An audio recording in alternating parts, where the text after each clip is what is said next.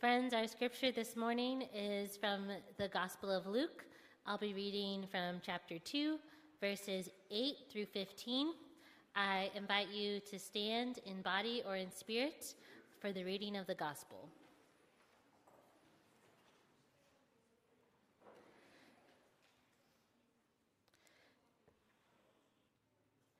In that region, there were shepherds living in the fields, keeping watch over their flock by night.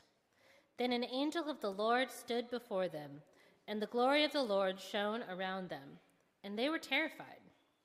But the angel said to them, "Do not be afraid, for see, I am bringing you good news of great joy for all people. To you is born this day in the city of David a Savior, who is the Messiah, the Lord. This will be a sign for you. You'll find a child wrapped in bands of cloth and lying in a manger." And suddenly there was with the angel a multitude of the heavenly host, praising God and saying, "Glory to God in the highest heaven, and on earth peace to those whom he favors." When the angels had left them and gone into heaven, the shepherds said to one another, "Let us go now to Bethlehem and see this thing that has taken place, which the Lord has made known to us." This is the word of God for the people of God. You may be seated.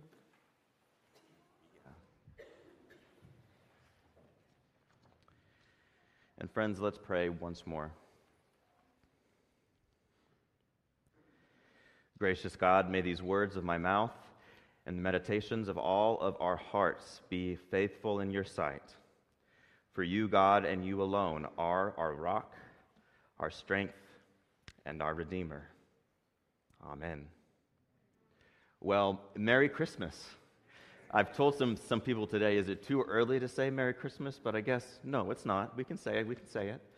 Uh, it's good to see you here this morning as we are right in the middle of Christmas. Uh, I hope you'll come back tonight, five, seven, or eleven. Uh, and today we are bringing our um, Advent sermon series, Breath of Heaven, to a close. And as I just told the kids, we're talking about how we are all invited to come to the manger and experience, along with the shepherds, this wonderful good news that the angels say is for all people, that will bring great joy, that love is born for us this day. And as we begin this morning, I would like to share with you a story. And um, this s- story is about a man named Franz Jagerstatter. Uh, I'm going to call him Frank because my German's not very good. Um, but like Jesus, Frank was born uh, to poor and unmarried parents. Uh, but unlike Jesus, he was not born in first century Palestine, but he was born in the Kingdom of Austria in the year nineteen oh seven in a small, insignificant village on the border of Germany. And because Franz was poor, or Frank, uh, he was teased when he was in school. He was picked on. He wore the same clothes every day. He might have smelled a little bit funny. He was teased. He did not have power in the traditional sense. He grew up on a farm, and so I'm going to guess that Frank was pretty familiar with the feeding troughs, the mangers that Jesus was born into. He probably fed his animals in similar mangers. Frank's dad uh, served in World War One and was killed in action, uh, and Frank grew up on the farm with his mother. And then uh, in nineteen thirty-eight, in March of that year, uh, is when the Nazis moved into Austria, and Frank's life was changed forever. Now, I don't know if you knew this, because this was news to me when I learned about his life this week, that um, about a year after the Nazis came into Austria, uh, there was a national vote to decide if the Austrian people would allow the Germans to annex their country. Uh, and this was a national vote, and because of the intimidation and the power of the German government at that time, it was a public vote. ninety-nine point seven percent of Austrians approved the annexation of their country to Nazi Germany. Only zero point three percent said no. And Frank was one of that zero point three percent. In fact, he was the only person in his village to vote no. And as soon as word got out that Frank was not going to support the powers that be, he was pushed to the margins. In fact, on Friday night, I watched a movie about his life. It came out in twenty nineteen. It's called The Hidden Life. And, and, and in this movie, they particularly spend a lot of time showing how him and his wife and his three kids were really pushed to the margins. Uh, people in their village did not treat them well. They were seen as traitors, outcasts.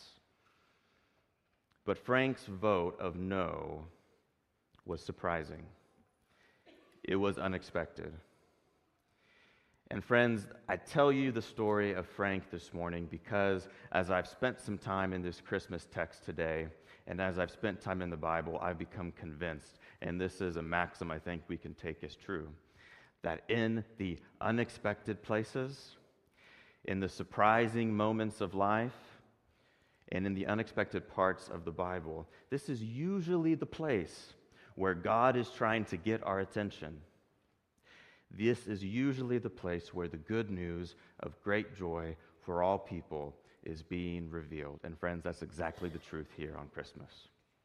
So this morning we're taking a little look at the shepherds. And, and I wonder if we always appreciate how surprising it would have been for the readers of the Christmas story in the first century that the angels appear to shepherds. Not to anybody who's powerful, not to anybody who is wealthy, not to anybody who has any social influence, but to poor, ordinary, humble shepherds working the graveyard shift.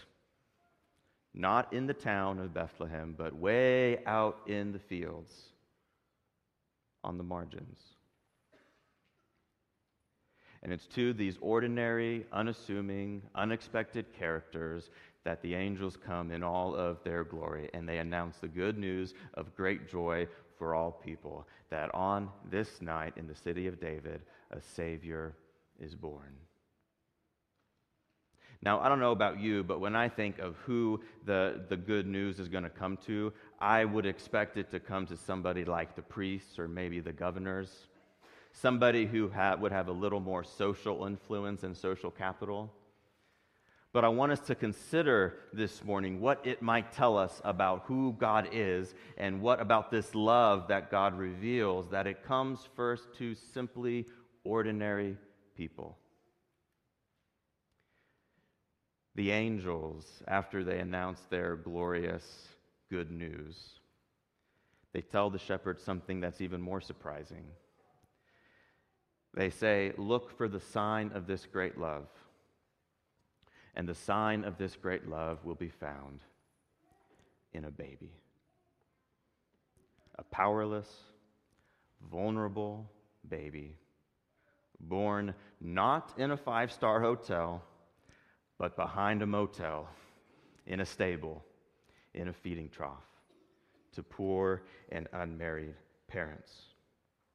The sign of God Almighty's power and love is a baby, powerless, vulnerable, and innocent. I think this juxtaposition speaks loud and clear for any ear who can hear it. The power of God's love is fundamentally different than any power ever known. God's power is not found in the standard us versus them structures. God's power is not found in, po- in politics, in governments, in economics, in social centers of power. If it was, it wouldn't have come to the shepherds, and it wouldn't have come to you and me. It probably would have come to the senators of Rome, or to the high priests, or to somebody who was a little more important. But no, the sign of God's all-redeeming, all-powerful love is found in vulnerability, is found in innocence, is found in powerlessness. This was breaking news two thousand years ago. This was unexpected. And I believe that it can still be unexpected. And it can still be good news for us today. That the power of God's love can be found in what seems to be powerless circumstances. In fact, it is the only power that can change the world, the power of God's love found in a baby. It is the power of God's agape love. And this agape love we hear about in First Corinthians chapter thirteen. The Apostle Paul uses that Greek word agape, which is specifically the love of God, to say this love is kind. This love is patient. This love does not insist on its own way. It is not envious. It is not boastful. It is not rude. That's our love. But God's love, born to us this day, endures all things, bears all things, and invites you to come and discover the only power that can truly change our hearts and change our world, and to discover that it might just be found in powerlessness. If you have ever held a baby, you maybe know the power of this kind of love. Now, I will never miss an opportunity to talk about my niece, Carpenter. She turns three years old tomorrow. She was born Christmas Day twenty twenty. And I can remember very vividly the first time I saw her. I can remember vividly the first time I held her. And I felt the same way that very first time as I felt last night when I held her at my parents' house. I felt love. Now, the thing about a baby, of course, is they're powerless. They're vulnerable, and yet they still seem to have power over us. Not a power by force, but a power by invitation to behold in their face beauty, vulnerability, powerlessness. But they have that power to evoke real love in us. Friends, I think this is why the sign of God's love is a baby, because in a baby we see an image, a symbol, a metaphor of the kind of agape love that God has for us. It will not change the world by force. It will not change the world by might, but it will change the world by inviting you to come with the shepherds and experience the news that will always be news. And will always be good, that God's love is found in powerlessness. Now, to go back to Frank for a moment here, um, he was eventually drafted by the Nazis. In the spring of nineteen forty-three, he was called up. And when he reported to training camp, he shared with the officials that he would not serve in the war. He had a conscientious objection. He refused to be a part of what the Nazis were doing because he knew there was a difference between the power of that government and the power of God's love that he knew in his heart. And Frank knew that by refusing the Nazis, he was putting his life at risk. So he went to consult his priests and even the bishop to ask them what he should do. And do you want to guess what the priests and the bishops told Frank he should do? They said he should do his duty to God and to his country and serve in the army. But Frank said, I simply can't do it. He refused. So he was arrested, tried for treason, and on July ninth, nineteen forty-three, he was executed by the German government. Now, I'm aware that's kind of a heavy thing for Christmas Eve morning, but I want to suggest to you that Frank's life breathes for us today an invitation. It gives flesh and bone to this powerless power of Jesus Christ.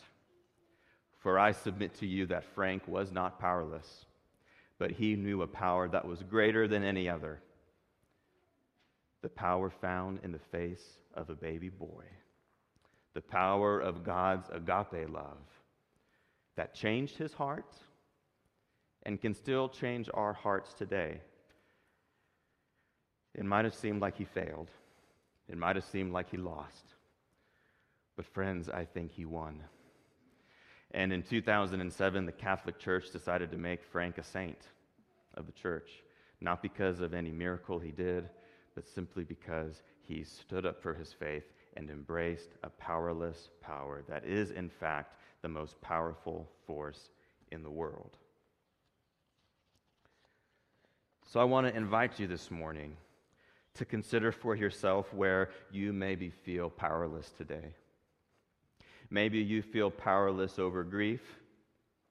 Maybe you feel powerless over a circumstance in your life. Maybe you feel powerless over sin that has a tight grip on your heart or some other circumstance in the world.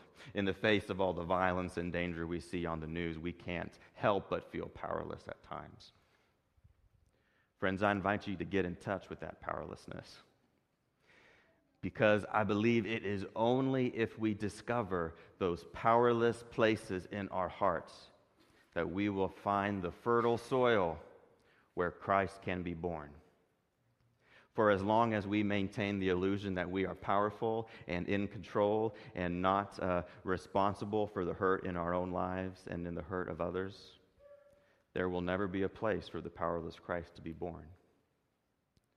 But if we can make a space, a manger almost, in our hearts, sure enough, Christ will come, and the power of God's all-redeeming love will find us and will transform us, like it transformed Frank and like it transformed the shepherds.